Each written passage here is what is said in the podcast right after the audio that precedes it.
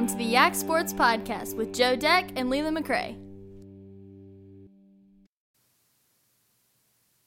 Welcome into another episode of the Yak Sports Podcast. Joseph, it was big news in, and that's Joseph Joe Deck. Uh, there was big news in high school football late last week Jacob Phillips there at Staunton High School stepping down from that position. And uh, it left me wondering what was going on for a solid like four or five hours. But then late in the evening, it was announced uh, officially from Bath County High School that Jake was coming over, back home, coming back to Bath County, coming to Hot Springs, where he was has his jersey retired and was all everything over there. Played in multiple state championship games, won one for them at quarterback, with, along with his brother, who would go on to play on in the NFL. Um, he's going to be back. He's going to be the AD and the head football coach.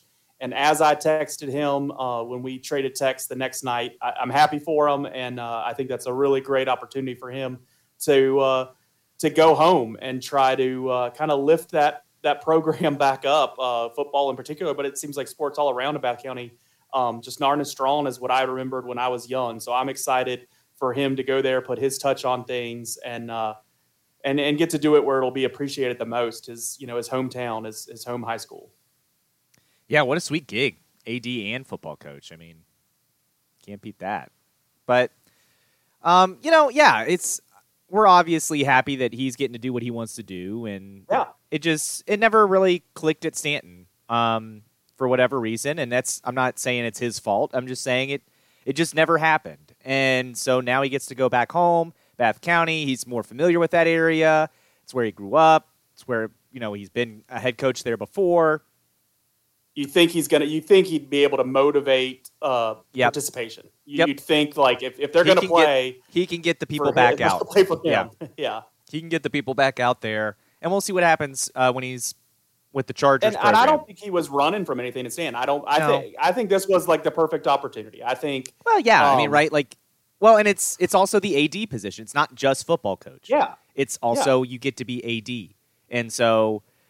Yeah, uh, there's a lot of factors that I'm sure drove him back there. You know, it like you said, it's home, it's yeah. head coach and AD. It, it's a new challenge with the AD role. So yeah, yeah, uh, there's a lot of reasons. Dylan I'm sure. Fry Dylan Fry leaving there. He's going to go be AD and head football coach at James River. That's where Jake Phillips was before he came to Stan. So it's this big triangle of uh, of mess here, and there's going to be more of that here in a second. So who's the James but, River coach that's going to go to Staunton? we, we should look and uh, and nail that down. But I mean, there's other uh, weird triangles here because while Jake played at Bath County, he had he had head coaches Chris Jones, who is now at Covington, mm-hmm. and he's been other places before before that. And then he also had Will Fields, who is now at Allegheny. Guess what Jake Phillips' two first games are at Bath County? It's first week against Covington, second week against Allegheny. So, right initially, his first two games will be against his former coaches that he played for. I think that's very interesting. But he is taken over for a program that has been way down. They've they've won uh, minimal games over the last years. Uh, the last two years with Dylan Fry was head coach, only two and thirteen. Um, so you know, he's he, if he does a little bit of winning, he'll be improving things, and that's good. Um, but the problem is the job he's coming off of at Staunton. You know, he he only did a little bit of winning in three seasons. He was six and twenty, only had one win in the Shenandoah district. But I find it interesting. It seemed like there was interesting wins each year. Like the first year, uh, they were uh, they started out two and one. The only that loss was to LCA, who was loaded, and you're like, okay, here we go. Like great coach to come in behind Jerelmo, and then things just kind of came off the rails. One of those wins was that overtime win against TA. So, but like all the momentum just left after that overtime win. So then 2020, obviously everybody dealt with a lot in 2020. Well, here he comes in the opener against the East Rock team that's only a couple years removed from a state champion, uh, a state semifinal run. They go and beat East Rock in the first game, and everybody thinks that's the biggest win ever when it happens. Well, then we find out East Rock has fallen off and this and that, and Staunton doesn't win another game. And then this year uh, started out two and zero oh with wins over Covington and Page. Covington, okay, Page, we thought was going to be better, so okay, we mm-hmm. think this is a good indicator. And then they only win one more game the rest of the season. So I, I'm just interested to see if he's able to take those early surprises or early early gains. I mean, they, he won in the first few weeks of the season every single year. I'm wondering how he's going to be able to, you know, infuse that preparation into entire seasons at Bath County while also trying to pick that program off the ground. And, and you know, they haven't been beating anybody.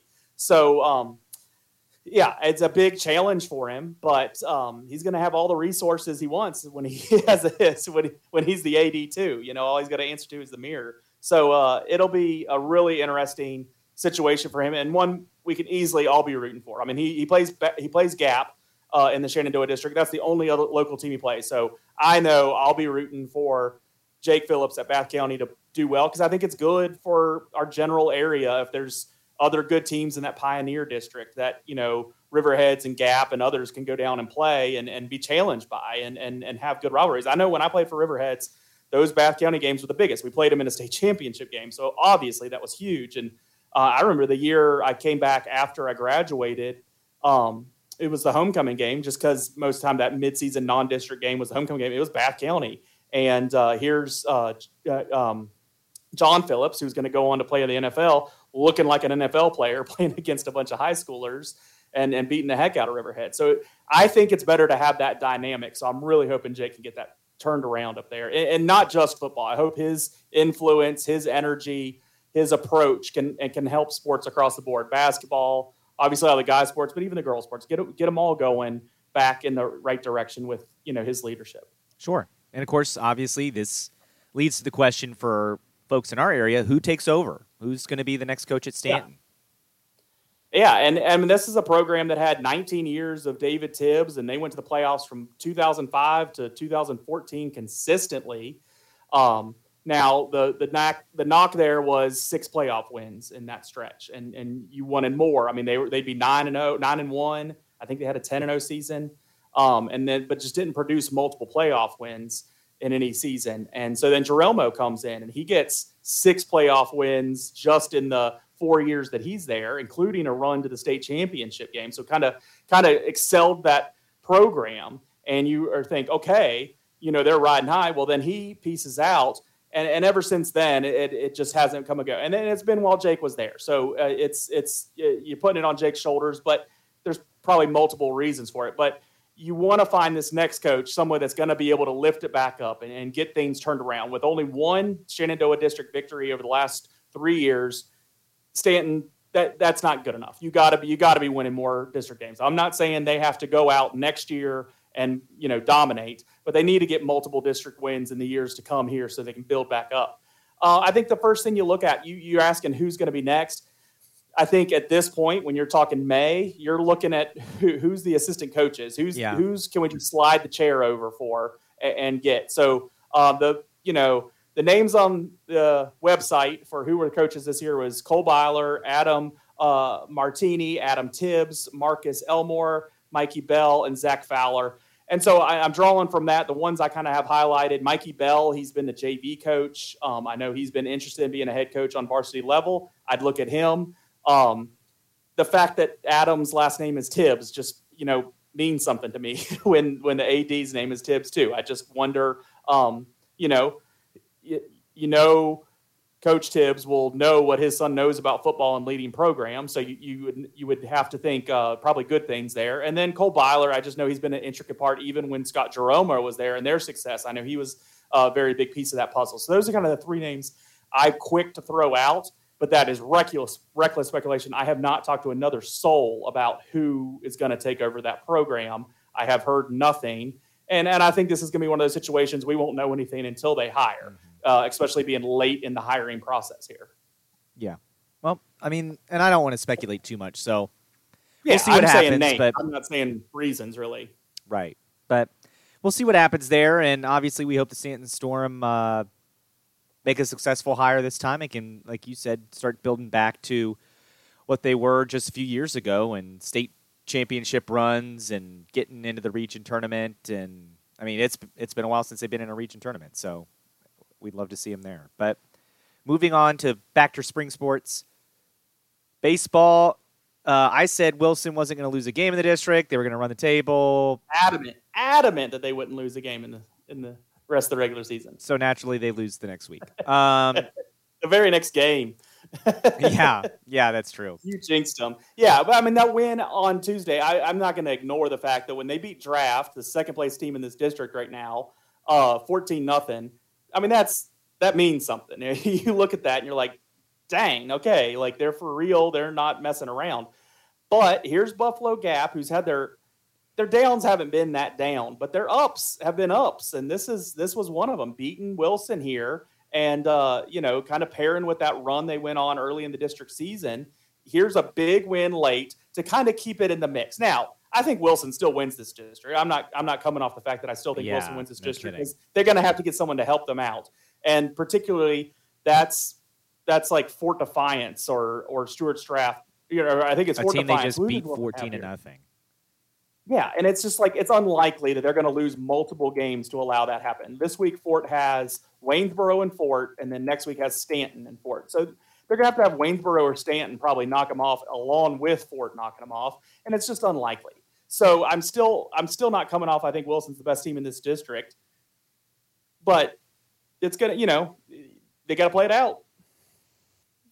Okay, I mean, and they will. I, I just yeah, I, am not really saying they're not going to win. I know I, I was not, wrong when I said they were gonna they weren't going to lose a district game. I end up being wrong there, and that's fine. It's not the first time I've been wrong on this podcast. It won't be the last. but they're going to win the district. They're going to win it with relative ease, and uh, Buffalo Gap is focused on making a run in Region One B. Uh, yeah, and, and, that's where they're tied with Riverheads right now in the mm-hmm. two three spot. There, those, those two teams tied with the same rating there. Yeah, so um, they're behind Surry County. They're going to be focused on that. Wilson is going to be focused on trying to win Region 3C or at least get into the region championship, which I will say, like as good as they've been this year, that loss to Gap kind of does raise some eyebrows and make me question, like, all right, is this team a team that can make a run in the Region 3C tournament? I don't know. Stuart Draft. I mean, Wilson's a good baseball team, but if you're going to be making a deep run like I kind of thought you were last week, you can't be losing 14 nothing. Yeah, so I, I don't know. Um, and I think that kind of brings me to this point.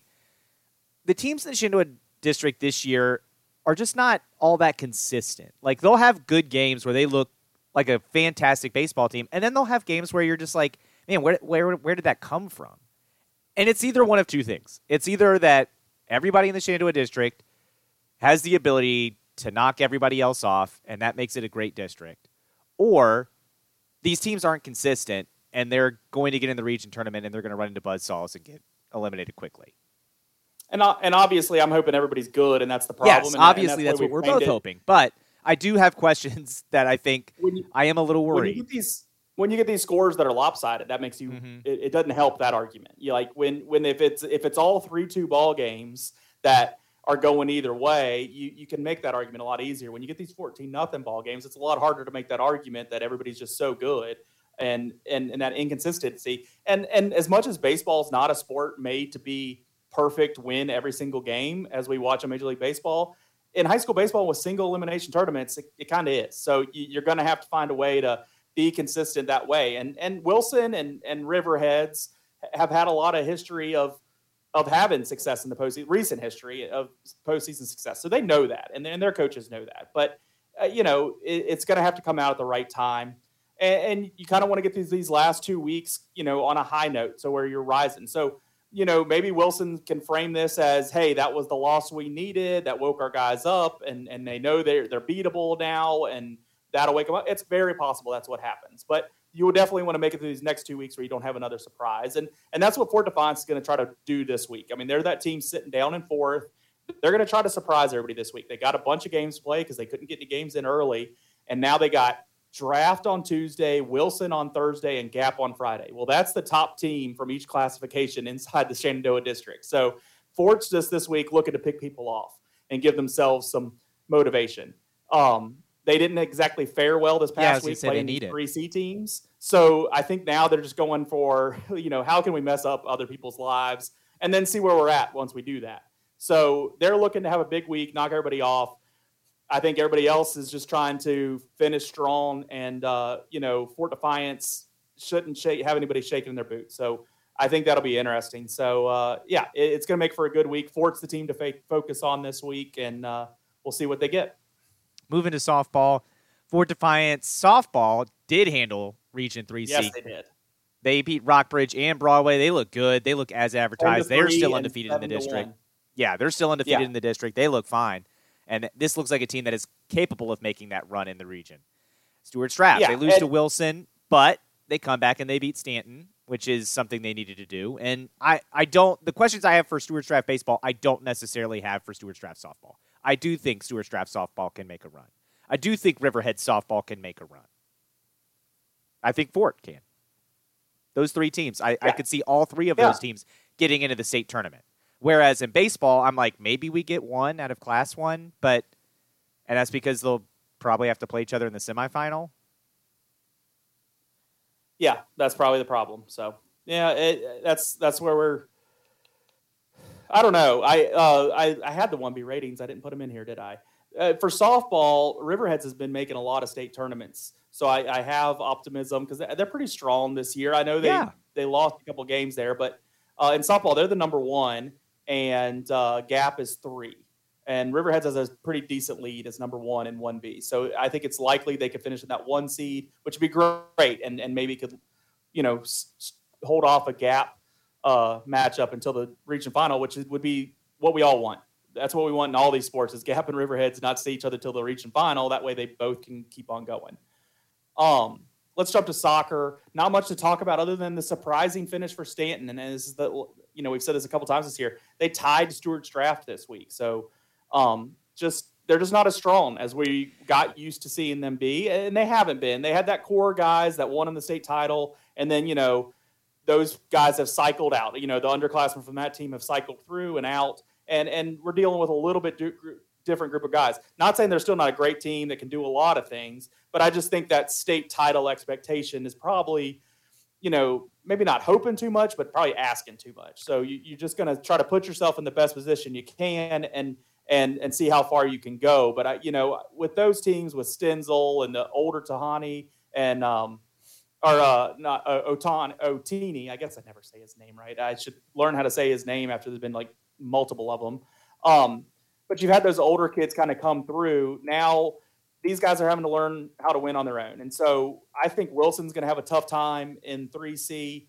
Staunton is in that same 3C, so it, it's just going to be what it is in boys soccer.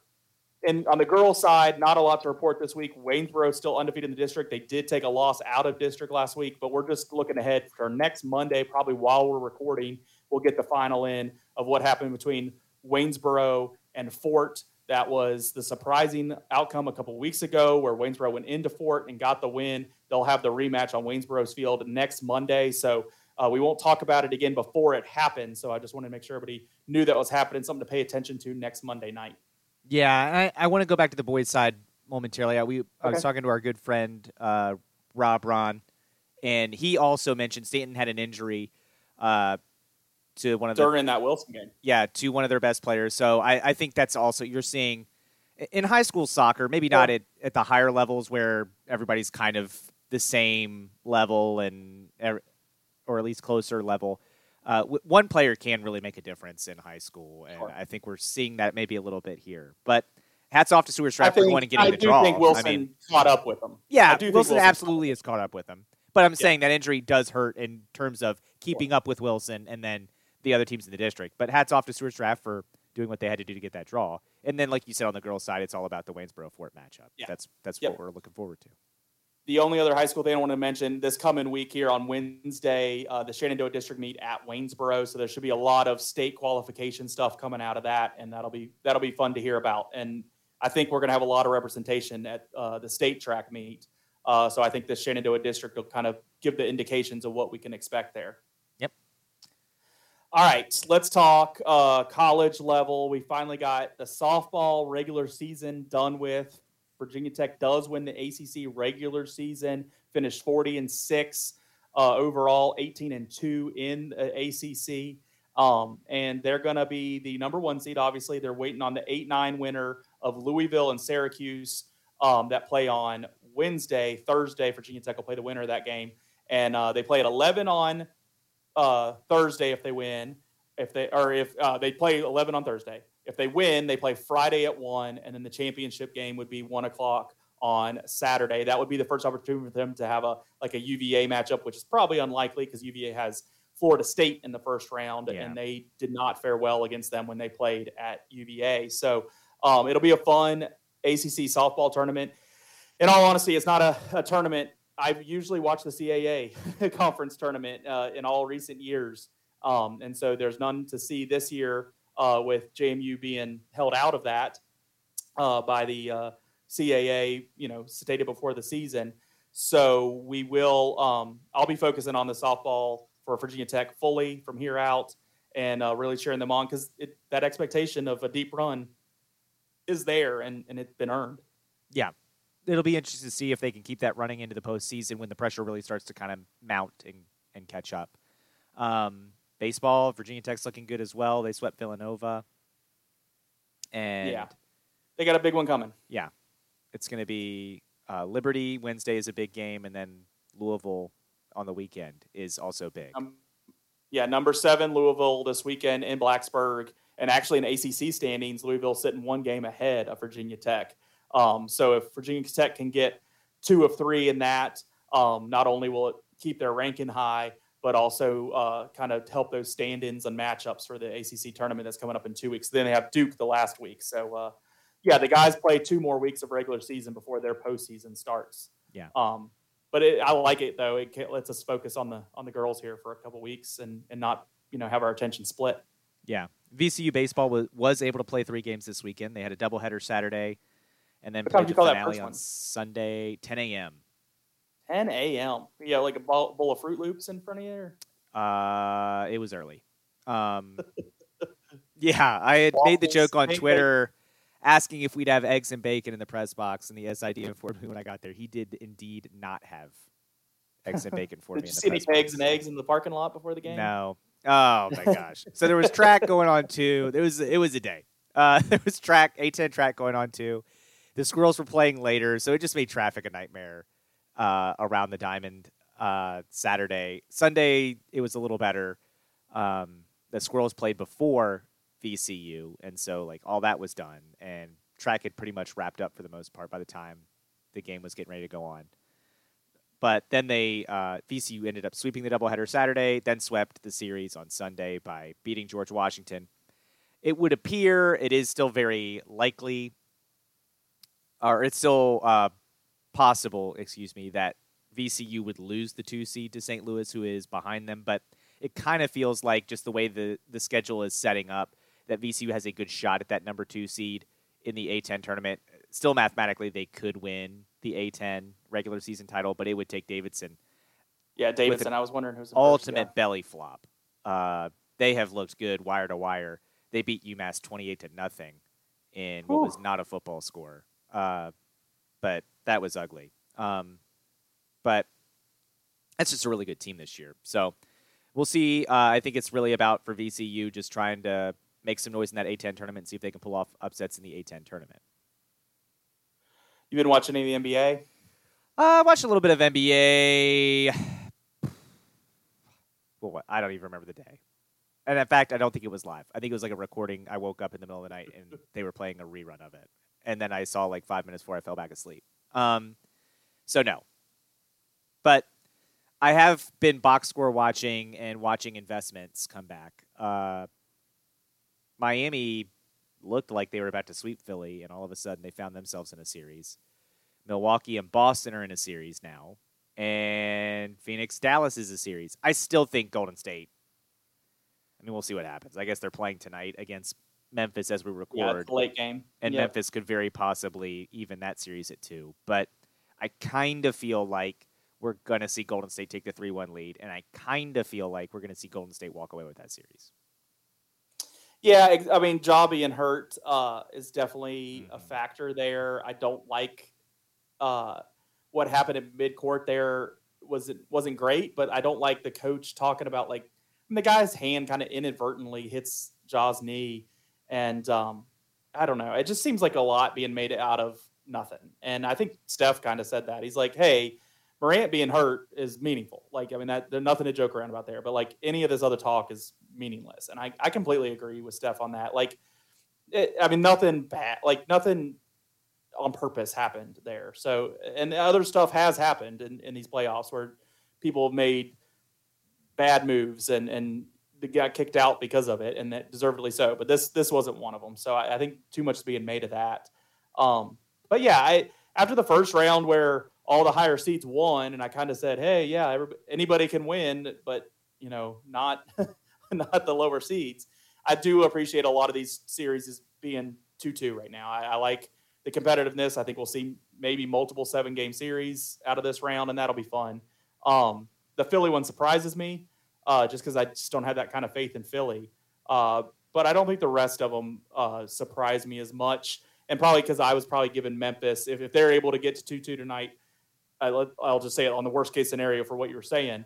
Um, I was giving Memphis some credit, and I think they're fun to watch, and I was hoping the best for them. I, I, I wish they just wouldn't have seen Golden State in this round. That was kind of my hope.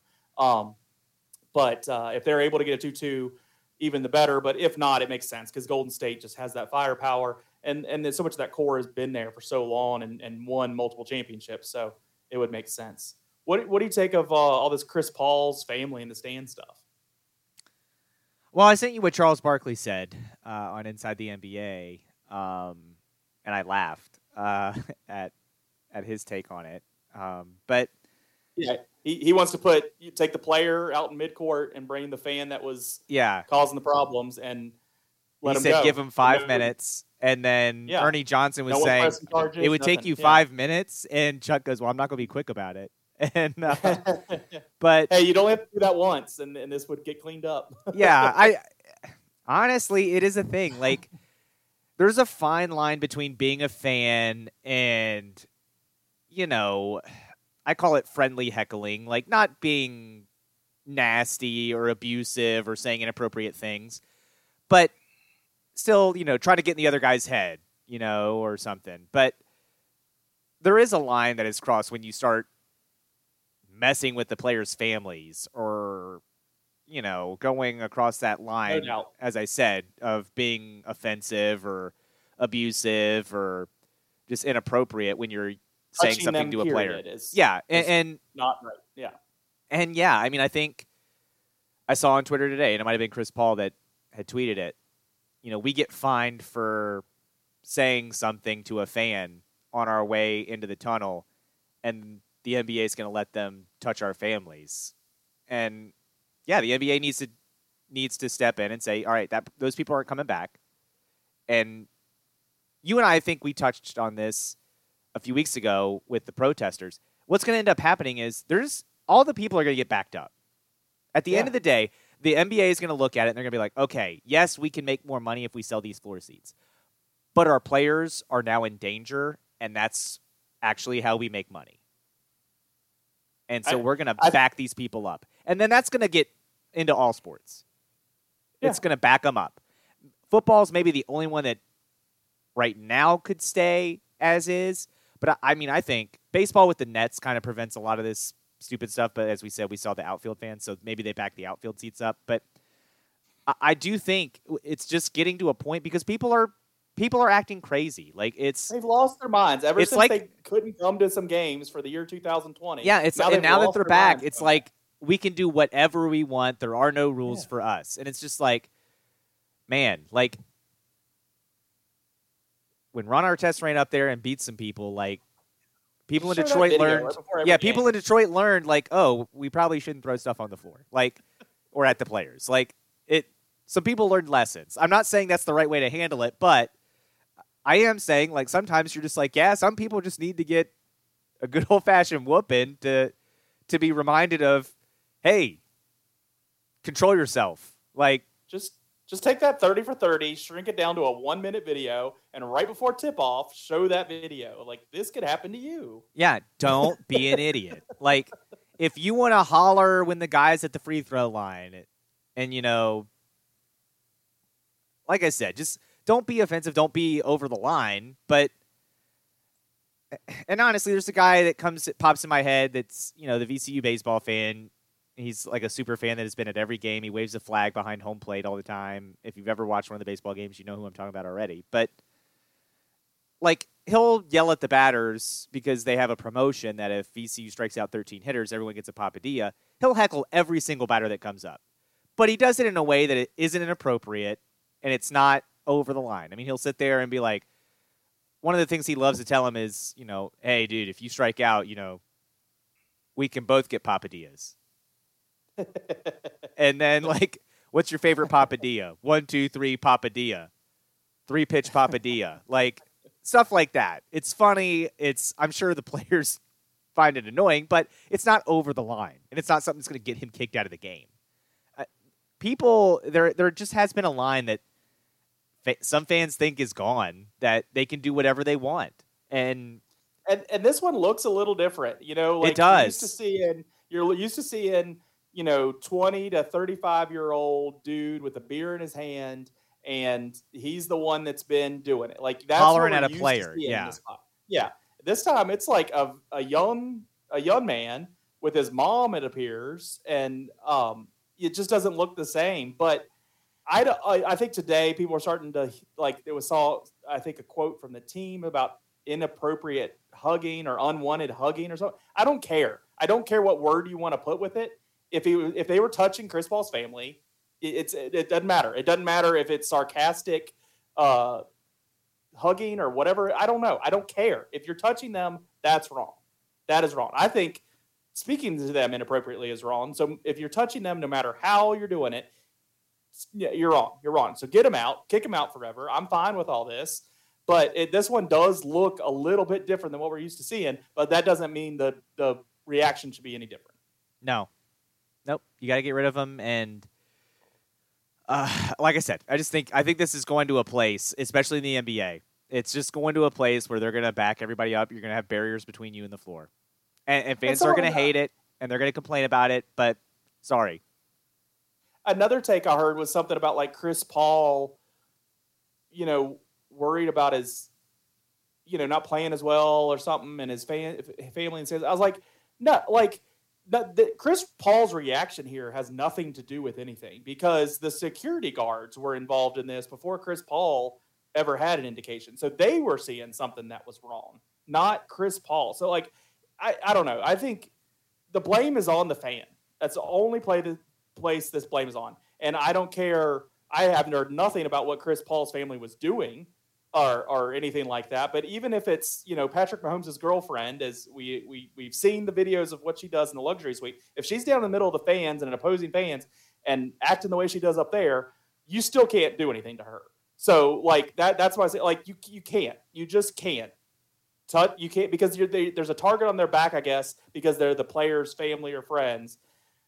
Then that just draws the line that you can't you can't have the interaction with them that you think you are owed apparently by getting your ticket. So it's it's just you're people are going to ruin it for everybody else. That's that's yeah, what it just I, comes but down I, but like I said, it's just going to end up they're going to get backed up.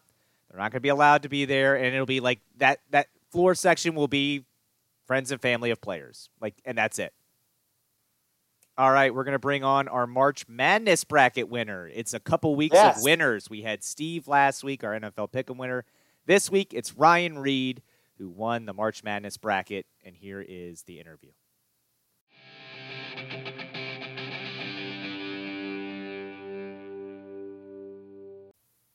We have Ryan Reed with us. Ryan Reed won the March Madness bracket challenge.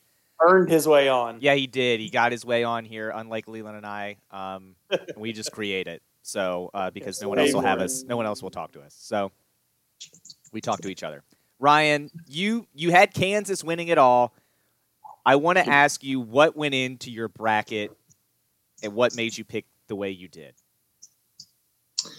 Uh, Be honest. I just went through and pretty much picked who I thought was gonna win, who I thought was good at basketball, and it turned out to be correct. How much prep did you put into I this? will say I I picked solely on personal reasons was I had UNC losing in the first round just because I don't like them. and you other still than that- won.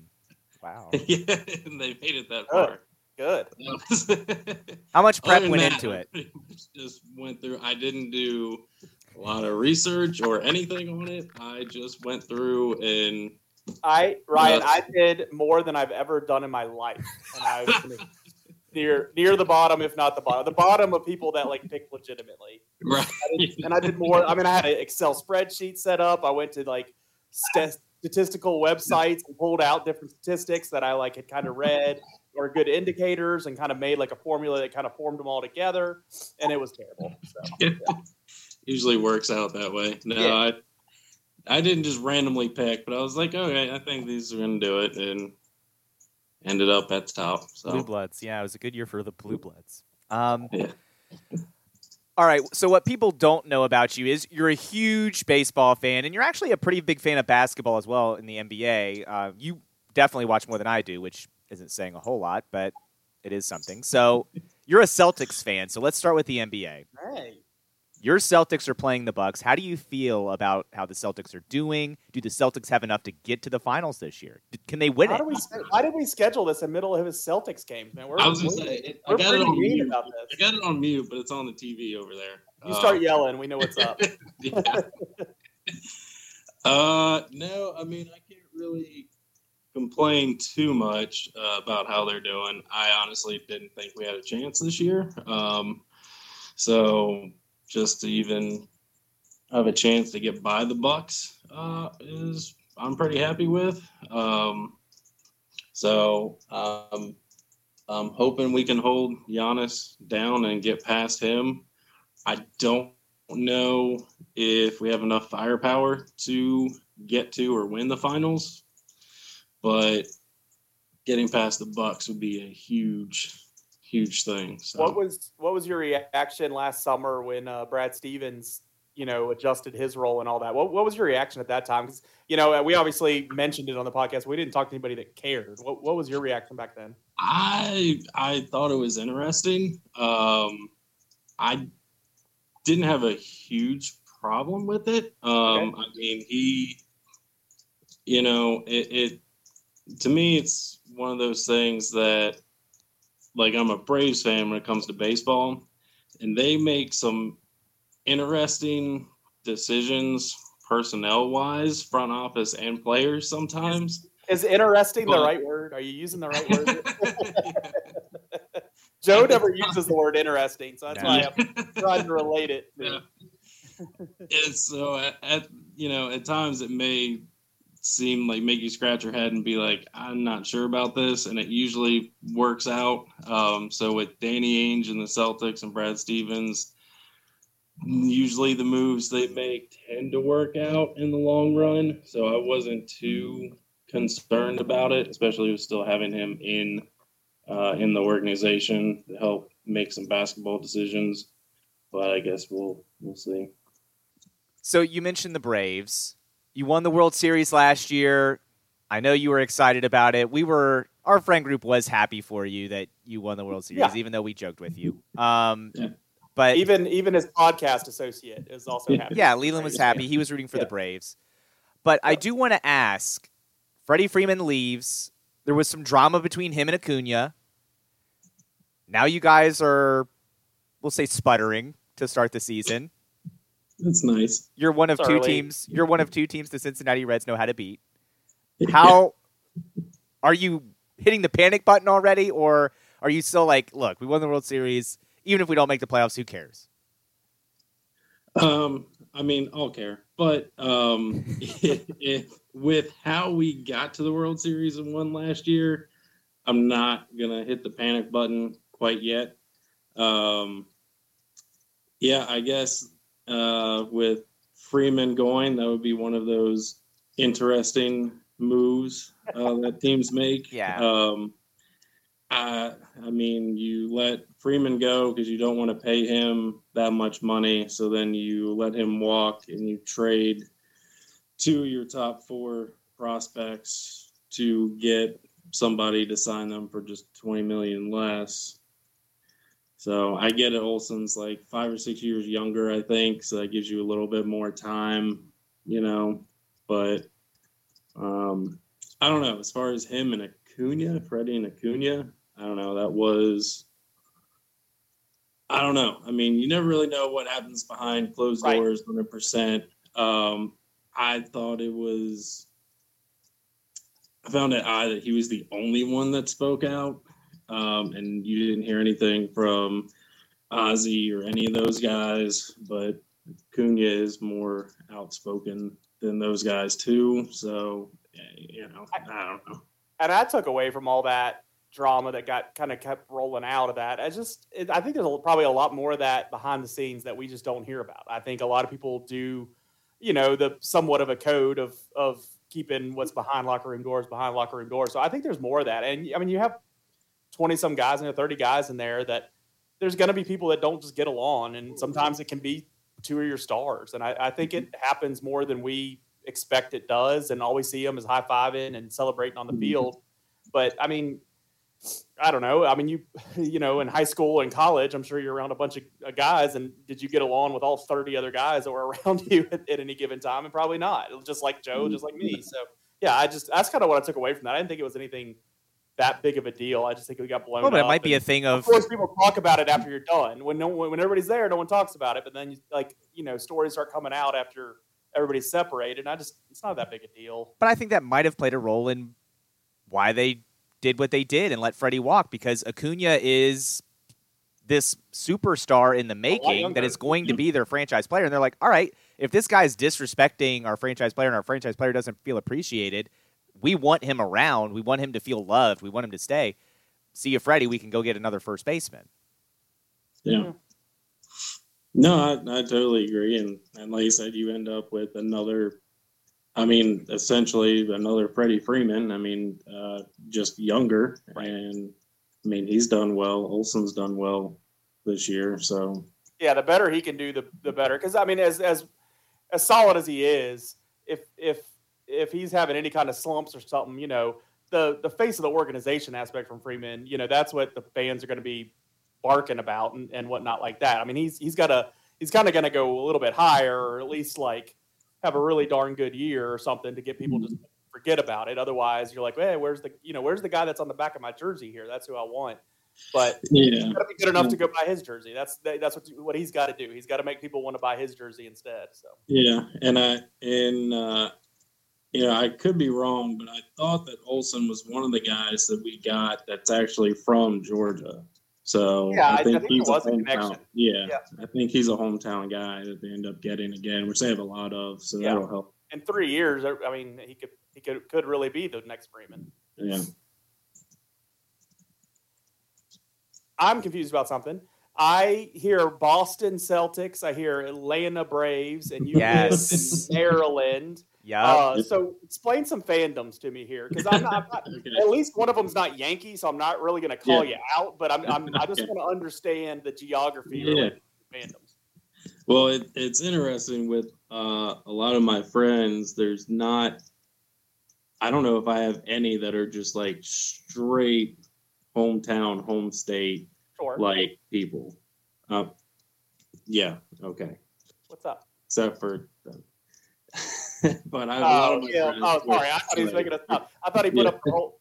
The uh, he, I thought he stopped. no, I was going to say Ravens, Orioles, Caps, Wizards.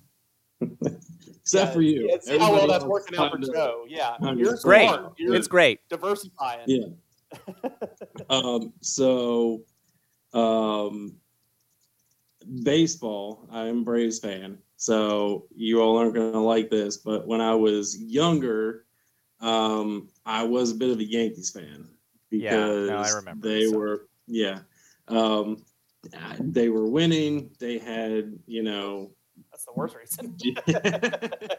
they were winning. They had a lot of guys that I liked. They had Rivera, they had Pettitte, they had Tino, they had Bernie Williams, they had all those guys. Brosius. I like seeing those guys, and and they were. You're the winning. first person that I've ever heard said like I liked Scott Brosius. Like, that's the Scott first person I've heard say Brosius.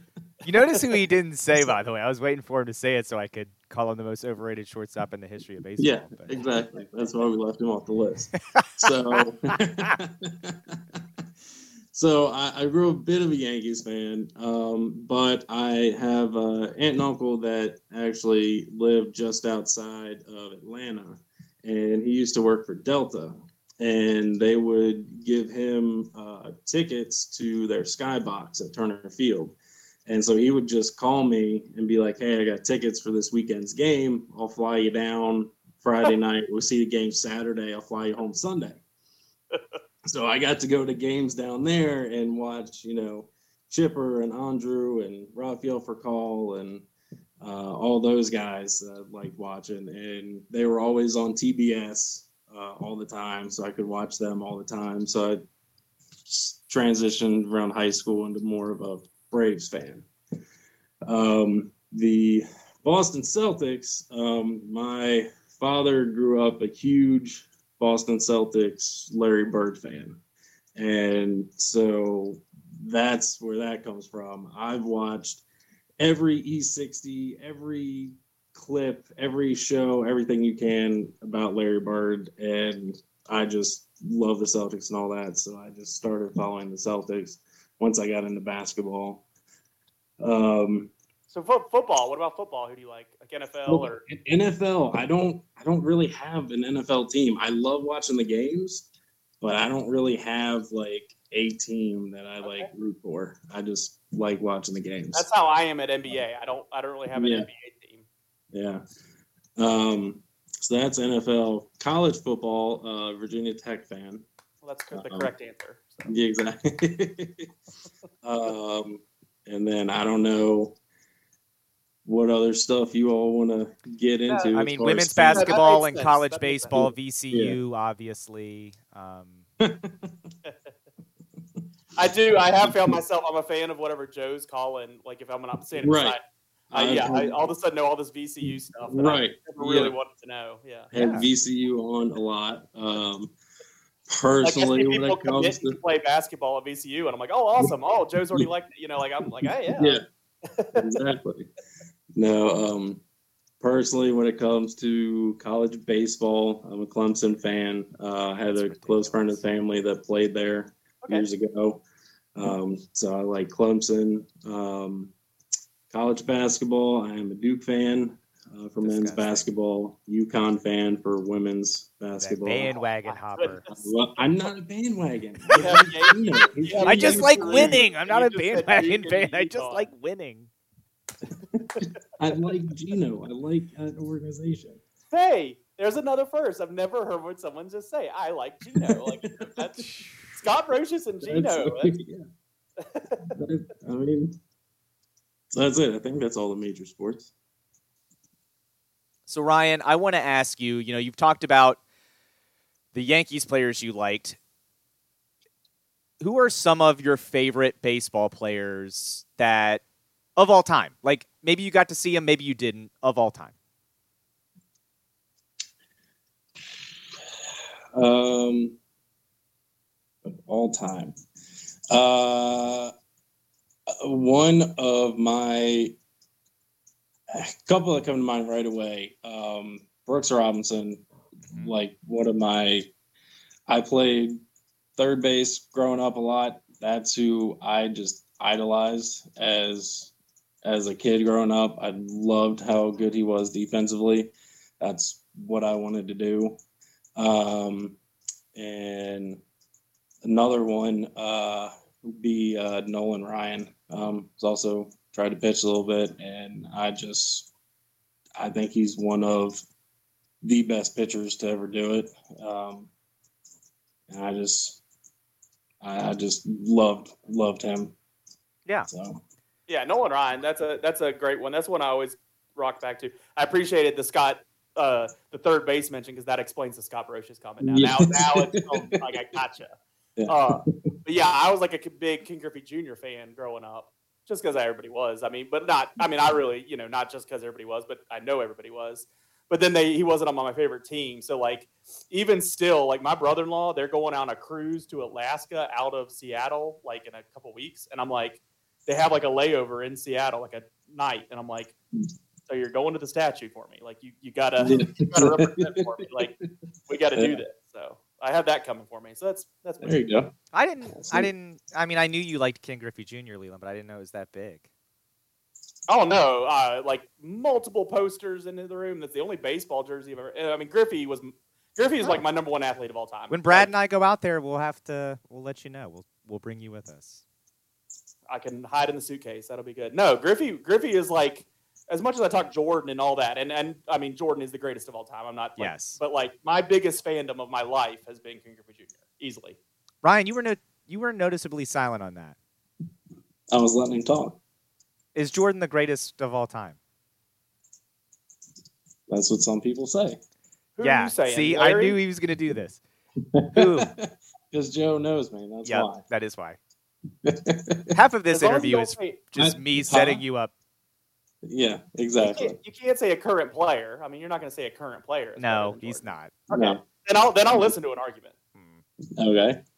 Who you got? Um, well, I don't know what your argument is as far as Jordan being the best. Um, a lot of people go with rings, and if it's rings, Part of it. well, you're, it, Bill Russell. You're going Bill it- it- Russell. he it, I'll it, listen to that. It I I always lean to either Russell because people throw out rings. Well, he's got eleven, so that's kind of. But do half of those? I mean, Um, do they count if only like eight teams were in the league? I mean, also a fair point. Um, the other other way that I tend to lean that I'm not sure many people do, which is fine, is Wilt Chamberlain. I I bring him up a lot. I think he I changed. he changed the game so much. He that he actually I remember seeing a quote saying that uh, he told Jordan one time that they changed the rules for Jordan so that he could dominate, and they changed the rules for Wilt so he couldn't. That's what he told Jordan one time. Um, What all did they change for Jordan? I don't know. It's also Wilt Chamberlain. Yeah, I, I was gonna say it's the also just trash talk. Yeah. They Yeah. changed rules against Wilt. Like I, I know that. Like the, the free Yeah. throws, he would just go finger roll it and, and Yeah. everything. Right. Uh, I mean, used to not be able to dunk and stuff. Like right and then and and you know a lot of people they said that's all he could do was score that's all he could do was just rebound he couldn't do anything else and it was just because he was bigger than everybody else. So i can't remember who the reporter was but some reporter said that to him. And then so then the very next year he went out and led the league in assists. Yeah, um, I mean, he he was a lot stronger and athletic than a lot of people remember or give him credit for. Um, he did a lot of other stuff in a lot of other sports in college and was I mean the weights that he used to throw around and how fast he was. I mean, it was Yeah. pretty impressive. yeah. I used to like. I think before LeBron, I would try to like have conversations where I brought up Wilt, like because I had watched programs about how much the rules changed while Wilt was playing, or and and stuff to keep him from just absolutely dominating. Um, but somewhere along the line, I guess I had enough conversations with people that had like actually maybe seen maybe towards the end of Wilt. Not a lot of people that I know, you know, even like in laws or something like that watched the beginning of Wilt, but like know what Wilt was and was at least around while he was playing some. And a lot of the meaningful ones there lean Jordan. So I think that helped get me there. Um, but I mean, if you're if, if we're gonna have a conversation about the of all time, and as long as the argument is not somebody that's currently playing, I'll I'll listen. I'll I'll have that Yeah. conversation. Yeah, I mean, I just thought it was impressive too because I know there were reports that there were NBA teams that were trying to get Wilt to come back and sign him to a contract into his 40s and 50s. Yeah, well, They thought he could still compete. just throw the ball up there and Exactly. So, baseball now. I know we've talked about some of your favorite baseball players, and I'm really hoping. I I know the last time we had this conversation, you did kind of lean toward a player that I was like, "You're ridiculous. There's no way." Greatest baseball player of all time, Miguel Cabrera. I want to I want to say, right now, if I had to pick, that's my answer. But who's yours? And yeah, I mean, he's done a lot of stuff that not a lot of people have done. And um, so that's definitely up there. Um, I mean, he played for my Marlins. I still don't say that. um, I know what you want me to say. Um, I'm really, honestly, I'm hoping you won't say it because I just, I, I, I, I don't know. I would have to. Hmm. Really, I'm surprised. What? I kind of thought you would have this ready. No, I. Because so many guys keep going through my mind. I'm like, I don't know. What are some of them? Throw some of them out there. Uh,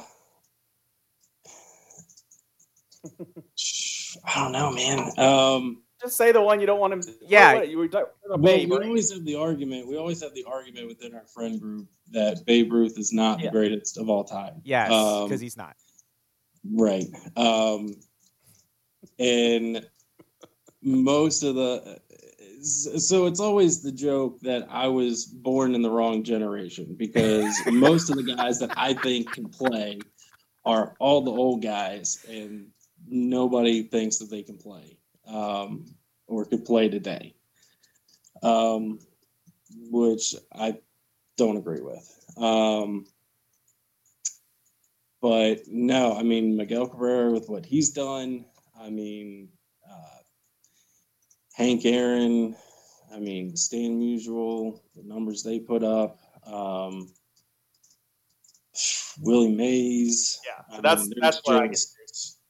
Just- Yeah, I mean, But I think there's- starting in the Willie Mays era is where I start to listen at who Yeah. the best player could come from. Anything before that, I start to I get real skeptical. My my answer on my fingertips always is I think Ken Griffey Jr. played at the highest level ever at, at for a time. He just didn't do it long enough for him to be the right answer. And so I go- so I go with Willie Mays. That's like my canned answer, ready to go. Yeah, and I, I get that. I mean, he was doing stuff, especially during that that era that you know, and and, and I I kind of expanding on that. I think if he can stay healthy, I think well, that's almost like the same thing. Like if if Mantle had stayed healthy, we're not even having a discussion. He's the best there ever was. Okay. Um, ju- Alcoholism will get you. Alcoholism, stepping on a Sprinkler. sprinkler head, yeah, Yep. that busting your That's knee when you're Typical rookie, that'll do it. Yankees. Never Um, had a good stadium in their life. Now they got a little league No. baseball park. Um, but yeah, I think if he stays healthy, I think in a handful of years, I mean, we're talking about Trout in that Or- Yes. discussion. I agree He's with got you to there. find win it. He's got to find some competitive. He's got to find some October baseball. No, no. This No. is where Ryan and I agree. No. This is where. Ryan and I agree, and we're going to shout you down. That, that has Yeah. nothing to do with how great of a player he is. He can't help it that his GM can't assemble a team. He's going to need it. No, that, that No. has uh, uh, when it when when it comes to baseball, you don't really I don't you don't need championships to say how good of a player you were. It is such a team game and there's so many players that come into effect during a season, during a game, during playoffs that I, I mean, it's not like football when you talk championships and you. Man, he's not going to get 3,000 hits. He's not going to get 3,000 hits. Mm. He's only got 1,400 hits. How old is he, right? Uh. He is. You think it would say that right here? Yeah, I would. More bio. Oh, 30. Yeah, he's 30. So he's halfway through his career. If he plays 38, Maybe. know. Maybe. he's also like not slowing down. Like Yeah, that he's a machine. As Ryan said, if he stays healthy, that's going to be the only thing that can keep him from 3,000. I think he's actually, when after Miguel Cabrera did it, they popped up the list of other people on the list. Mike Trout's the only name on that list that I was like, maybe. Yeah. The other Yeah. ones, I was like, no shot. Yeah. Yeah. And, and we might never Well, see I it mean, they again bring just up like because of the Juan way. Soto and something that's so Mhm. far away. Like, how would It's we? so yeah, they're But also he, young. no way Juan Yeah. Soto makes it. Uh, he doesn't have the consistent average year in year out for that. I don't think. And, and I think that's honestly, Ryan. I do want to ask you this before we move on off of sports. The way baseball has changed in terms of how the game is played. what, how do you feel about it? I know I hate it. I hate the boomer bust way the yeah, baseball's going. no, it, it, I'm not a fan with a lot of the stuff that's going on and the new rules and the new way that that baseball is going. With, uh, I mean, I think a couple weeks ago the league batting average was like 230. I mean, uh, strikeouts are just continuing to skyrocket. Um, and it seems like that's all anybody's going for is Shift ain't hurting the strike or ain't making those strikeouts. Yeah. uh, It's just the the boomer bust. Like everybody blames the shift for like all these problems in the world, and it's like that, Oh, that's it- because of it's- that that I, I hate when people bring up the shift and how it's terrible for the game. No, it's not. Don't be an idiot. If three people are standing on this side of the field, hit it to the other one. yeah. It's not hard. Like if you're that hard headed that you're going to consistently just hit the ball into the shift, then that's your problem. And I understand hitting a baseball is the hardest thing to do in sports, and always trying to direct it somewhere is even harder. I get that. But if you go up there enough times with nobody on base and just push the ball the other way for a double, they're going to have to start putting people on that side of the field. Like, I, I don't, it pisses me off when they just hit a ground roll over and hit a ground ball to short center field. Like, yeah. and it just gets annoying. They start complaining about it. Well, then stop hitting the ball to one side of the field 90% of the time. Off to the plate. Okay, we've switched modes of interview here. Um, we apologize for the technical difficulties, but we're going to move on. Probably So- my fault. No, I mean, come on. Um, you were talking about the shift and how much uh, you just want people to hit it the other way. I guess my counterpoint, I, I tend to agree with you, but the, to play devil's advocate, with pitchers throwing over 100 miles an hour or high 90s like regularly, it is harder to do that than it was, say, when Babe Ruth or you know other plumbers and fat alcoholics played. Uh huh. Yeah. Yep, you're right. So he'll concede that. Okay. Sure. Yeah. Walter Johnson definitely didn't throw like. Okay, but Walter. Johnson was like the best pitcher in that era. Like your regular average pitchers not doing that. Like the O's have a reliever who is just amazing. And he goes out there and strikes fools out all the time. And I'm just like, okay, I don't know where this guy came from, but glad we have him. The kid from Tennessee at, at uh, college in Tennessee threw 105. Like Walter Johnson never threw Yeah. 105. Babe Ruth never saw 105 mile an hour pitch. Okay. How do you want Fair somebody to hit that the No. other way? I mean, they're, well, they're going to, but it's not going to be their will. Right. No, I I get it. I understand. It's hard to do. I'm just saying it's fr- and, and I get it. Like if you have, you know, guys stacked on that side for the shift, well, if you're a smart pitcher, you're probably not going to throw the ball Mhm. the other on the outside so they can hit it the other way. Like they're going to try to get you to hit it into the shift that way. I get it. I get that it's hard to do. But I mean, it, it is what it is. You can't complain that that they're doing they're doing that. They're not taking away your ability to do anything. They're just saying we're not going to we don't think you can hit the ball over there. So we're putting guys over here. I saw some- sure. I saw I saw one that I thought was maybe a compromise on Twitter today of someone saying they don't want to get rid of the shift, but maybe have a rule where infielders have to be touching the dirt and outfielders have to be in the grass. Like that way, maybe on a ground ball, yeah, you're you're covered. But if you know the Chris Davises of the world, when they do make contact and it goes into shallow right field, there's the second baseman's not standing there. I mean, yeah. I mean, if that's A middle of the they want to do, I mean, uh, Yeah. I, I don't, I don't have a problem with it. You know, one way or the other. I mean, have the shift, don't have the shift, limit when you can do it, how you can do it. I don't care. I just get annoyed when they complain about it. That's Like, my thing. I'm with you. That needs to go away because they can't now. They can't do something. Well, no, can they're just making it harder, and you're not doing anything about it. Yeah, that's my thing. Is the the using of it in an argument. Like, I if they change the rules ar- ar- around the shift, I don't care. I'm not going to lose sleep. I just I'm tired of hearing about it. I'm just like let's let's just either accept what we got or change it and then, then accept what we got. Like I I'm just tired of talking about it. Like that's that's my view. I'm just not a big proponent either way. Yeah.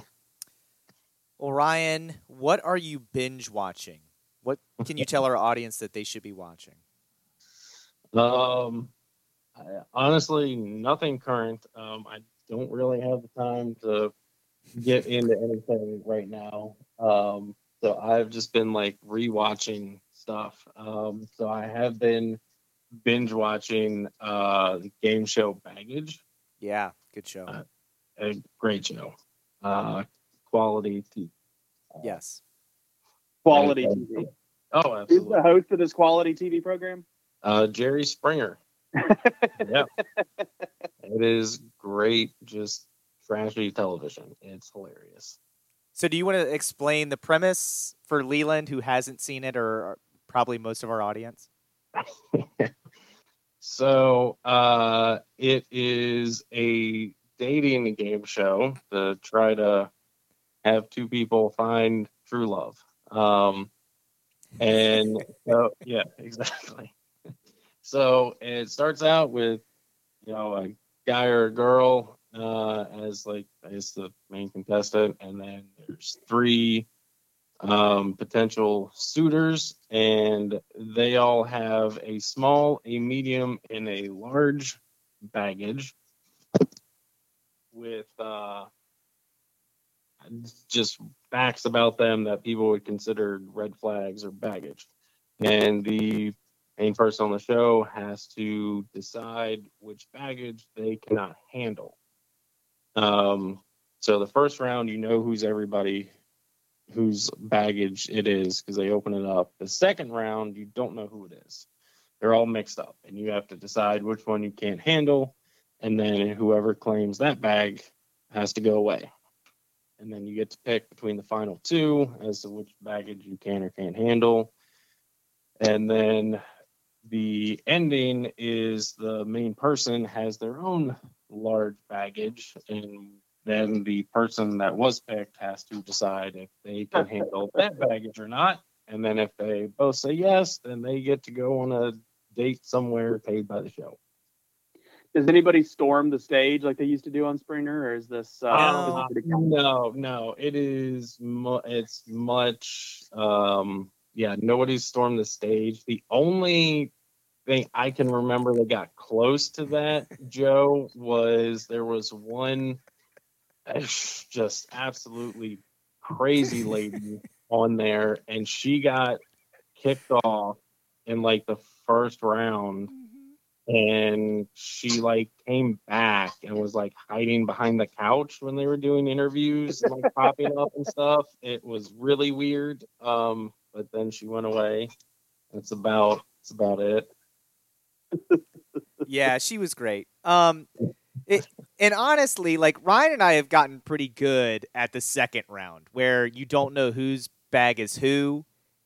We because if you're paying attention to the show, there's like they'll say what they what their job is or what they do, where they're from, and they'll talk about themselves a little bit too at the like, "Hey, I'm Steve," or well, I don't want to say Steve because I know someone named Steve and I like a Steve. Um, hey, I'm Jim, and you know, I am an entrepreneur. And then, you know, the medium background will be I operate as a phone sex operator out of my basement. And you're like, that's Jim, because that's what he's calling an entrepreneur. So, and then sure enough, second round comes up, Jim walks out there, claims that bag, he's got to go home. Like, it's there are a lot of clues given. You can figure it out pretty easily. In some rounds, Ryan and I, when we watch it, because we watched it when this would come out originally on the Game Show Network, and now we found Pluto TV, which is free TV. Um, has it on there that you can watch. So we've been rewatching some, and it's the perfect time for because it's been what seven or eight years probably. Oh, I, think it's been longer than that. I think Yeah. it's been close to like ten years. Yeah, it might be close to 10 years. You're right. So we can't remember all of it because surprisingly, we did not keep that knowledge in our brains um, all this time. But rewatching it has been just as funny. Um, man. And, and sometimes, like I said, there's there'll be three people up there and you're like, man, you just got to not eliminate that one in the second round. Because Yeah. some of them, not all of them look the same. Like some are more attractive than others. And sometimes you're just like, man, you really need to not mess this up. And um, I also, Ryan and I were talking about this a couple weeks ago, and we, I would love to know the number of men who had to decide at the end if they could handle the woman's large bag or not versus the number of women who had to decide whether they could handle the man's large baggage or not. I'd love to know the stats on that because I I told Ryan I was like it's got to be close to 100 percent on the men being like yeah I can handle that baggage versus the women being like ah some of the men's baggage sometimes is just like Mm-mm, nope Yeah. yeah, no, definitely. Um, and and like we said before, like uh, obviously the game show to find true love, like just a joke. Um, I mean, you're going on a paid date.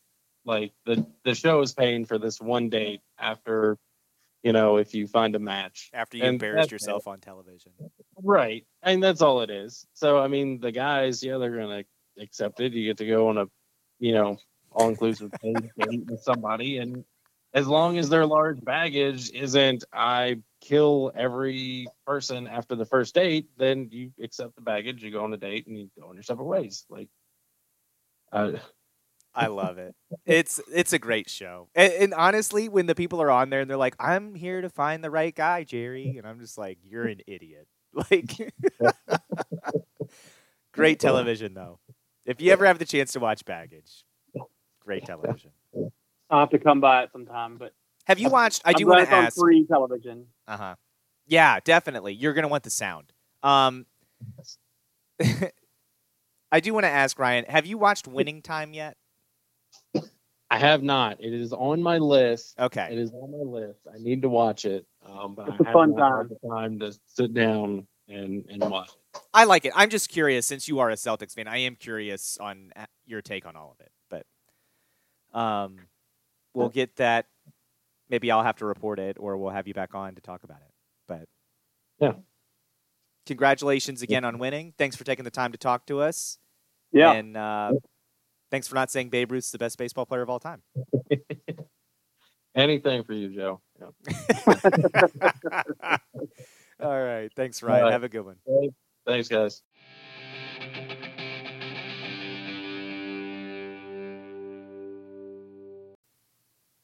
All right. Well, thanks again for Ryan coming on there. That was awesome. I, I like these uh, interviews. Uh, as good as our usual guests are of spitting information at us, I like just talking of like, why the heck are you a fan of them? I, I appreciate those kind of questions. Because I think people at some point got to defend their fandoms, uh, you know? Yeah.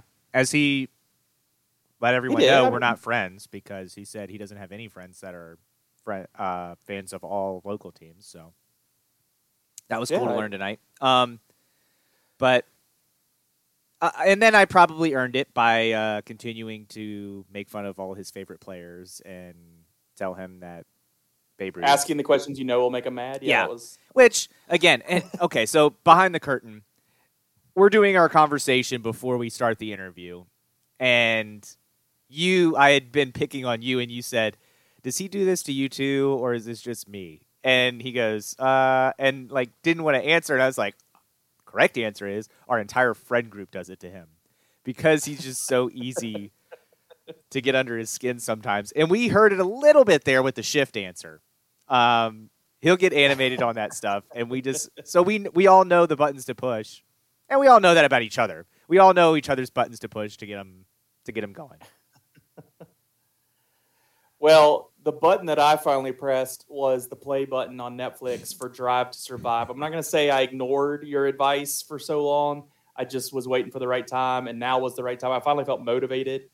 And I got through all of season one and a couple episodes into season two in a short period of time here, a little over a week. And uh, I mean, the series is great. And honestly, I don't think I ever questioned that from your recommendations.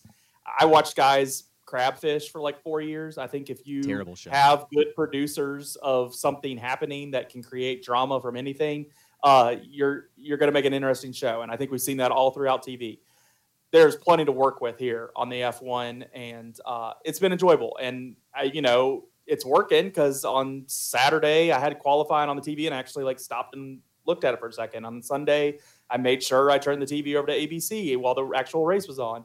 Now, did I stay there? No, I'm not. I'm not to that point yet, but I do know the general storylines of the sport and and how things work a little bit better. Which it's all pretty straightforward. It's racing and points and all that. Um, but it's been fun to watch. Uh, the highlights for me, I kind of like uh, Daniel um, Ricciardo, uh, the Australian. I know. Um, I don't know if he's like the typical guy that I would pick out to like, but for some reason, I just I I think he's pretty honest. Um, and even when he doesn't make sense, I think he's honest as he can be. Um, so I don't know. I've, I've just kind of liked him the best out of plenty of people there that there has been presented to me to like. But what I've really been just absolutely glued to are these awkward press conferences that are happening. It's not because of the TV show. It's not like, hey, we're filming you. Let's put you in the same room to talk to each other. You know, this isn't Bill Parcells and Bill uh, Bill Belichick sitting in a room for a E60. This is press conference happening naturally on the tour.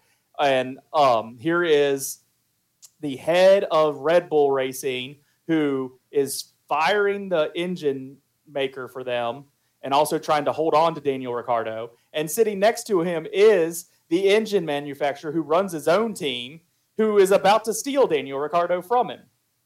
And then they had multiple press conferences in that stretch of time where they're sitting next to each other and answering the reporters' questions of how they feel about these changes and these decisions that are in the face of the guy sitting next to them. And it is the most awkward thing ever. I mean, it's like an episode of Scott's Tots on a press conference stage. So um, I'm living for those kind of press conferences and any drama that can happen that'll cause a press conference like that. And already in season two, Haas is Haas is having some issues.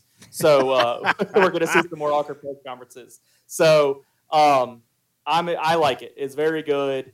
Um, it was a good recommendation by Joe multiple times over a course of the last year, two years, and um, so I do recommend it to others.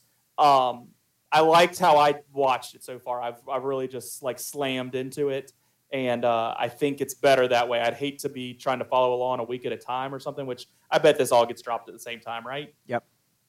Okay, so you really wouldn't have to set yourself up uh, poorly there, but yeah, I, I've liked binging this. This has been a, a real binge, and I've also discovered my wife hates the noise of F1 cars, so uh, that's made some of the watching a little a little harder. It is hard. Like if the show's good, and I mean, it's the pr- production value is just absolutely top level. I mean, the cameras, the like the mics on the guys, you're, you're always hearing everybody perfectly. You're seeing everybody perfectly, but they will just like have a real quiet moment, and the transition of that is like speeding F1 car. It's it's like in Home Alone when the where's Kevin, and all of a sudden it's like an airplane mid sky just blasting. Uh, it's the same thing that happens, but uh, it's good. It's good. I recommend it, and um, I have I'm texting Joe throughout it, like, hey, I kind of like Daniel Ricciardo. This is probably gonna hurt me in the future, like saying this out loud, isn't it? Well, like I just don't want him to become the Yankees. This is my my main my main goal. Um, so I'm gonna continue that with you, Joe, behind the scenes, off the podcast, of like, hey, this is what I think at this moment, and uh, I think it'll be fun. I'll It'll continue to play dumb. So, um, I, appreciate that. There's already been things that, like, Mhm. obviously you played dumb on, so I appreciate that. yeah, like when we were talking and you were talking about the awkward pressers, I was like, oh man, you have no idea. Um, is there some awkward team moments, uh, like where the teams are having their own meetings and Haas it gets about to have one. it gets awkward. Oh, Haas is great. I love Gunter. I love Gunter. He is my favorite person on the show just because he. that team is probably the team that has the least amount of money in the entire sport, and they're kind of doing it with duct tape and staples at times. It seems like, and it's just it's amazing. It's amazing. It's a Haas is the American part of the team. Um, as I touched on at the beginning of this year, they had a sponsor come in that also helped co-run the team. That was a Russian benefactor. Uh, they've since dumped him, so it's back to Haas. They are looking for a new sponsor and a new partner, uh, but they don't have one yet. And uh, but yeah, it's a great show. And you're talking about the press conferences? I want to do that in more than just F1. It's the the closest thing I compare it to is UFC, where the fighters will be on the same stage at the same time during the press conference. We need to do that in football. Let's do it. Let's get them done. It's everybody goes home quicker. I mean, that's what Annie Agar's doing. She she makes a comedic everybody in the same room. Right. Now all of it's for jokes. Every moment of it is for jokes. I want it for But, real. like, that's the concept she's using is like getting everybody in the same room talking trash on each other right after the weeks of football. Yeah, it'd be cool if every Monday, New York eh, in New York, all the teams have to go up. You know, a I don't need all the teams. I'm just saying, like week in, week out. Like let's put after the game, both coaches and the top three At the players time. All sit there at the same time and have to listen to each other and answer questions about each other and just go. Like that's what I want. That's what I want. Before the game, the day before the game, everyone's there. They're all sitting there. Same thing. Pre-game interviews, coaches, players talking about each other. Go play the game. Post game, they're back. They're talking about the game, all at the same time. Everybody, wham, bam, done. Super quick. That's best for everyone, and it's best for me as a fan because I'll actually watch post and pregame press conferences now because maybe something interesting happens versus you know we're on to Cincinnati. I think hockey's the first you got to start this with. I think that, that Uh, I, now like, I will say this: the right way. yes, because we will have excitement. Yikes! Because it will probably just be a continuation of the fight that happened at the end of the that's why. That's at the I'm end there. of the buzzer uh, at the end of the game. So, yeah, but that's what I, I do love those. Speaking of hockey, let's talk NHL playoffs, Leland. You Um, think, I- you think I do that on purpose? the second round, yeah, the second round is an interesting round in the hockey playoffs. Uh, kind of the only one that is over is Colorado and Nashville. It looks like Colorado's about to sweep Nashville. Yeah, Uh, they are. although Nashville did tie it up at, before the end of the first period. Um, they're still going to lose. Uh, the Panthers, who I thought were going to be sweeping or gentlemen sweeping the Capitals, have struggled. They needed overtime to win tonight. Now they did, so that series is 2 2. But it's an important it's- game. It's not for gentlemen anymore. No, it is not. It is a full blown series. Um, game five is going to be crucial for the Washington Capitals. Only problem is they're terrible at home. They're awful at home this year. But their goalie played better tonight. Um, and, and that's been kind of the difference in their wins. They beat the Panthers six to one in game three. I didn't think it was possible to hold the Panthers to a goal, but they did. Uh, the Panthers have also struggled with goalies this year, and, and theirs is a little more pronounced than the Capitals in this series. It is a 2 2 series. It'll be an interesting close to it. Uh, the Penguins are up 3 to 1 on the Rangers after a dominating 7 to 2 performance. I don't know what. The Rangers better fold that hockey team if they can't win this series. They're playing the third string goalie for the Pittsburgh Penguins. I mean, Hmm. get out. If you can't beat the third string goalie, get out. As I said, the Colorado Avalanche, they're having no problems with the Predators. Flames and Stars. I said this was the second round, didn't I? It's the first round of the Stanley Cup playoffs, but that's fine. Um, the, the calendar makes me think it's the second round. yeah. The Flames and Stars is an interesting series. Dallas leads that one two to one right now, and it's scoreless at the end of the first period. Who knows how that one goes? That's been a fun series to watch, just because both of those teams have been kind of evenly matched. Uh, the Boston Bruins and Carolina Hurricanes all of a sudden became super interesting. The first two games, I didn't see a way Boston was going to win after those first two games. But since they've gotten back to Boston, it has been completely different. They have played much better and all of a sudden find themselves even in the series. So I am interested to see how game five at Carolina goes as they go back to Carolina, which I guess means game five will be in Florida. If the Capitals win game five, they're fine. If they lose game If they five, don't, if they don't, they can go get Trotz. He got fired from the Islanders today. They can go bring him back in. uh, pass. Um, that being said, I know he's the only coach to win a Stanley Cup, and I just I don't know. There's a reason he got fired there. Uh, the Maple Leafs and Lightning has been a interesting series that's been back and forth. Game five is in Toronto. Here's the other thing about that series, Leland. It's been back and forth blowouts. Maple Leafs win game one, five nothing. Game two is five to three final, but it was like five to two for a while and not really in threat. Uh, then game three is five two Maple Leafs. Game four, seven three Ma- Lightning. So who knows? That that is the crazy thing about hockey is just it's a bizarre sport sometimes. And the other West series that I'm leaving out is the Wild and the Blues. That's been a fun series to watch. It is also two to two um, between the Wild and the Blues, and I just it's great hockey all around. Playoff hockey is amazing. I always forget this series is technically a series, but the Kings and Oilers are technically playing a playoff series of that everyone forgets about because it's just the other series, and the winner of that series is has no shot of getting past the second round. So So past my lunch. the Lance are going to roll over. Yeah. But I don't think Yeah. that's I actually don't think that's who they're going to see. Yeah. The Lance will Well, see the. Blues or Wild. Yeah, they'll take them down too. That's going to be it. How That'll be will the. Wild? Does the Wild? They play in Minnesota. Do they have protesters storming the ice? No, because they have barriers up. So Hey, barriers maybe that's what we need in the NBA. Maybe like a wall. I mean, You we build have the nets in baseball. Um, yeah, I mean, you could do it in football. Did you watch them ponies run? I did. No Disney this week because I was watching the ponies. That Uh, got your. That was the reason. I did not. the two minute race was the reason you couldn't watch a Disney movie this week. Yep, that's exactly why. Um, That's a double header on Sunday. no, or Saturday. Yeah.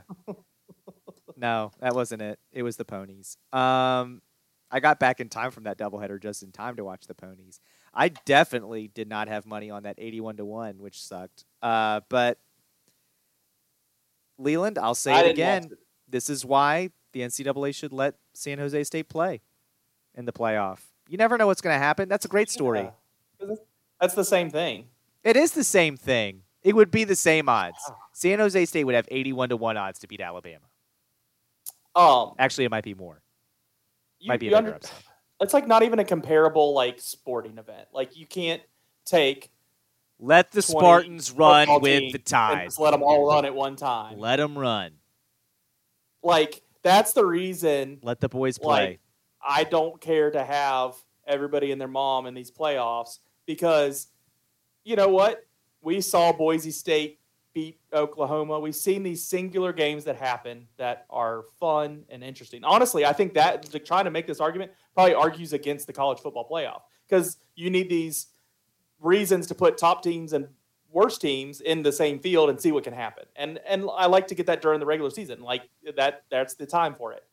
Because the idea that San Jose State would win enough games to then win the championship. And we see this in college basketball all the time. and I that's mean, why like, it's the least popular tournament. win it Yeah, that's why it's the least popular tournament is because people hate. off and they won't win the championship. In horse racing, when everybody's running at one time, that underdog can go off and win the big race because it's just a. But that horse isn't winning a triple crown. That's not a It's triple not crown One-on-one horse. matchups. It's not a series of one-on-one matchups building a playoff. It's the Kentucky Derby. They all run at once. You don't, you're not going to put 16 football teams on the field at one time and just see who's the last one standing. So it's just not a. It's not a comparison. Like it's not a real thing to say. But that horse isn't winning a triple crown. That is a one-off. That horse is going to lose in the Preakness. I mean, you, you talk to anybody that runs the Kentucky, Kentucky Derby, all they care about is the Kentucky Derby, and it's its own championship, and it's its own big deal. Yeah, Yeah, it's not going to and win the first round Crown. Playoff game would be its own like bowl San Jose game. State not going to win the national championship, so I really don't need to waste my time with them involved in the playoff. I'd much rather see the second best Big Ten team or an SEC, a second best ACE, uh, Mm, pass. SEC team that might have an opportunity to win multiple games than uh, San Jose. You realize this is why people love off. March Madness, right? Yeah. Is because everybody gets in and the super underdog can get in there and make an upset. yeah, they're not going to win a national thing. title. So in a football series that you can't play six games in three weeks, like I just I don't need to waste my time with it. I just I just I'm not here for it. I'm not interested. I, I'll watch that matchup of the regular season. The national championship probably could be not, 'cause I don't crowned. watch The national championship could be crowned the same time it's crowned now. You just wouldn't have an entire month between the end of the. Oh, but their you gotta listen to conference NCAA championship. They're, they're, they care about the academics and the uh, hilarious, the please, finals. please. They don't want to compete with Christmas. They want to they want to start this thing after Christmas. I guarantee you, somebody waves a stack of cash in front of them, they'll compete on Christmas. There's no room on Christmas anymore. NBA is going to get shoved out of Christmas with the NBA, with the NFL. And if the NCAA NFL's wanted to play college football playoff games, they'd play them. Once the money, once somebody shows those presidents what the dollar bills look like, they'll play. I think we'll see an expanded playoff. We're not going to see 16 teams. We're not going to see. We're not going to see every conference Every represented conference because that's not what they want, which is unfortunate. Which that's going Oh. to do the one thing they claim they don't want to do, which is dilute the regular season. I didn't watch the horse race. I was at a social event where I don't think anybody cared about horses. Um, That's unfortunate. we caught wind of what happened while it was happening, uh, but then we didn't see the highlight till much later. That overhead shot where he's just from way back and it has the call on it. I mean, he doesn't even say um, Rich Strike or whatever his name was. Yep. Stakes, uh, Rich Strike. Uh, they didn't say his name until like the very last second. Like he just passed him. He wins. Like it was just out of nowhere. He was so far back on the last turn there. It, it was awesome. It, it you know, I mean they they tried to say the odds there hadn't been as it was 1913 was the last time with someone with comparable long shot. It was the odds only odds that were bigger than that. It was the second largest Yeah. odds in Kentucky Derby history. but even like the third longest now wasn't even it wasn't even right there. So Right. like it's just a hundred years in the making that kind of win. So it's fun and it it was fun to see. And, the jockey was great. I mean, that jockey, that jockey's going to get paid a lot of money to ride a lot of horses now because what he did in that race was really difficult. He weaved in and out of traffic, which people, I mean, when you see the overhead shot, you're like, oh, obviously this is what you're doing. Like, okay, but it's when you're down track level, you can't see all that. And so Yeah. he is weaving that horse perfectly. He ran the perfect race as a jockey Yeah. to get that He's horse like in the front. nine quarterback. And like you said, everybody. The Yeah. the guy on the call didn't say his name until he was like in the front at the very end, passing everyone. Because I'm sitting there watching my horse Messier, that was my horse in the race, and I'm talking to my mom on the Oh, You're a phone. Baffert homer. Um, uh, it wasn't a Baffert horse. Baffert wasn't in the It- Kentucky Derby. it, was until like two months ago. well, whatever.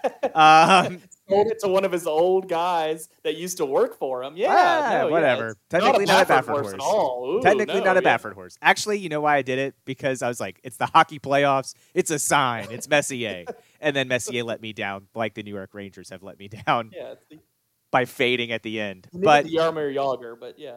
um, I was talking with my mom on the phone during the race. We had synced up the televisions to watch it because it's a. It used to be a tradition for us to watch it together, but obviously this year, me racing back from Richmond and getting to Waynesboro just in time to watch it wasn't going to happen. So we're on the phone watching as the race is going on, and I'm just sitting there talking to her. And I'm like, "Who's this butthole coming in on the inside?" And it's just this horse that's shooting up through the pack, and I'm like, and then the announcer's like, "It's Rich Strike, the 81 to one," and I was like, "Shut up!" And he just blows by everybody. The co- two co-favorites passes them both, and it was just like, wow, uh, phenomenal race I for liked him. Sunday morning immediately. You know, the next time I had a conversation with anybody that cared about it, I was like, I mean, he won't even be the favorite at the Preakness. Like, you no, know, you won't get him 81 to one, but he won't be the favorite. Yeah, he will not be the favorite because just so many reasons he won't be. Uh, Epicenter will still be the favorite, and um, it makes sense. Now on race day, when all that you know dumb money shows up, he probably gets a little bit. Whoever tighter. Mattress Mack bets on, you bet the don't bet that horse. And unfortunately, There he's going to bet right before the race, so you'll that will tell you though if you just lit money on fire. He bet nine million dollars on the Bengals to win the Super Bowl. He bet two and a half million dollars on Epicenter. Like whatever that guy, I, it must be nice to just have eleven and a half million dollars to just blow on two sporting events. I'll never know what that feels like, but my goodness. Well, that next race is not for two weeks. Saturday the twenty first at six fifty is the post time. So I won't be able to watch that. watch either. that. I don't think we will be dealing with a triple crown potential after that. The Belmont will be unhappy, uh, but I just don't see Rich Strike striking it rich again. So Yeah. it's going to be a disappointment. Well, that'll do it for us on this episode of the Yak Sports Podcast. Hope you enjoyed it. Make sure you're following us on Twitter at Yak Sports Pod or Facebook Yak Sports Pod. You can also email us yaksportspod at gmail.com if you want to reach out. Or, like I said, those two social sites, we're pretty active on there too. You can comment. We'll get back to you. Subscribe on Podbean, Apple Podcasts, Google Podcasts, or Spotify so you never miss another episode. Tell us what you think of the Augusta County spring sports seasons as they wind down. What do you think of the NHL playoffs, NBA playoffs, anything that your heart desires to talk about? What are we not talking about that we should be? Are you watching Drive to Survive? If you are, tell us what you think. Where are you? Unless it's ahead of Leland, then don't just message me. I've seen it all. but we don't want spoilers for Leland. Um, and it is it's going to be great. I'm doing my best not to spoil it myself. Like I have not Googled. I F1 know. anything. Now I watch. You got some spoilers during the race, yeah. Or, eh, but like I'm okay with that. Like, and I have to do some figuring. I'm like, oh, that's. What did you I think of the race, by the way? I will say my eyes are rolling pretty hard uh, at the Miami, uh, the production around it, where they made like a fake um, bay for boats to sit in Yeah. on obviously fake material. Like it's, I thought that was a little much, but it's Miami. Um, I get, I get what they're going for, um, the image aspect, and I think in the in some ways it's a little tongue in cheek too. Like I, I don't think they're I do think in the future they plan to have actual water there. Like, Yeah, they created this track in the uh, in the um, parking lot of uh, I want to say Joe Robbie Stadium, but I know it's been Hard called Rock. three things since then. it's Hard actually not the same building at all. the- It's a totally new building, but yeah. Then Joe Robbie, hmm it absolutely is not. It absolutely is. Hard Rock Stadium It's is not Joe Robbie. Completely renovated uh, Joe Robbie. It, it's the same building. That's fine. You'll look this up. You'll know that you're wrong. It's fine. Uh, but uh, yeah, it was crazy, like how they made this track around it. But they put a lot into it, so I think that's cool. And America has two races now, and it's uh, um, along with the race in Austin, so that'll be cool. I'm, I'm looking. I mean, definitely the race being in America probably had my attention a little more because ESPN went blasted all their coverage and hosting Sports Center from there and everything. So it was cool. But that'll do it for this week. I'm going to get off here before Joe sees that he's wrong. We'll be back next week with more Yak Sports Podcast. You've been listening to Yak Sports, your Augusta County sports podcast.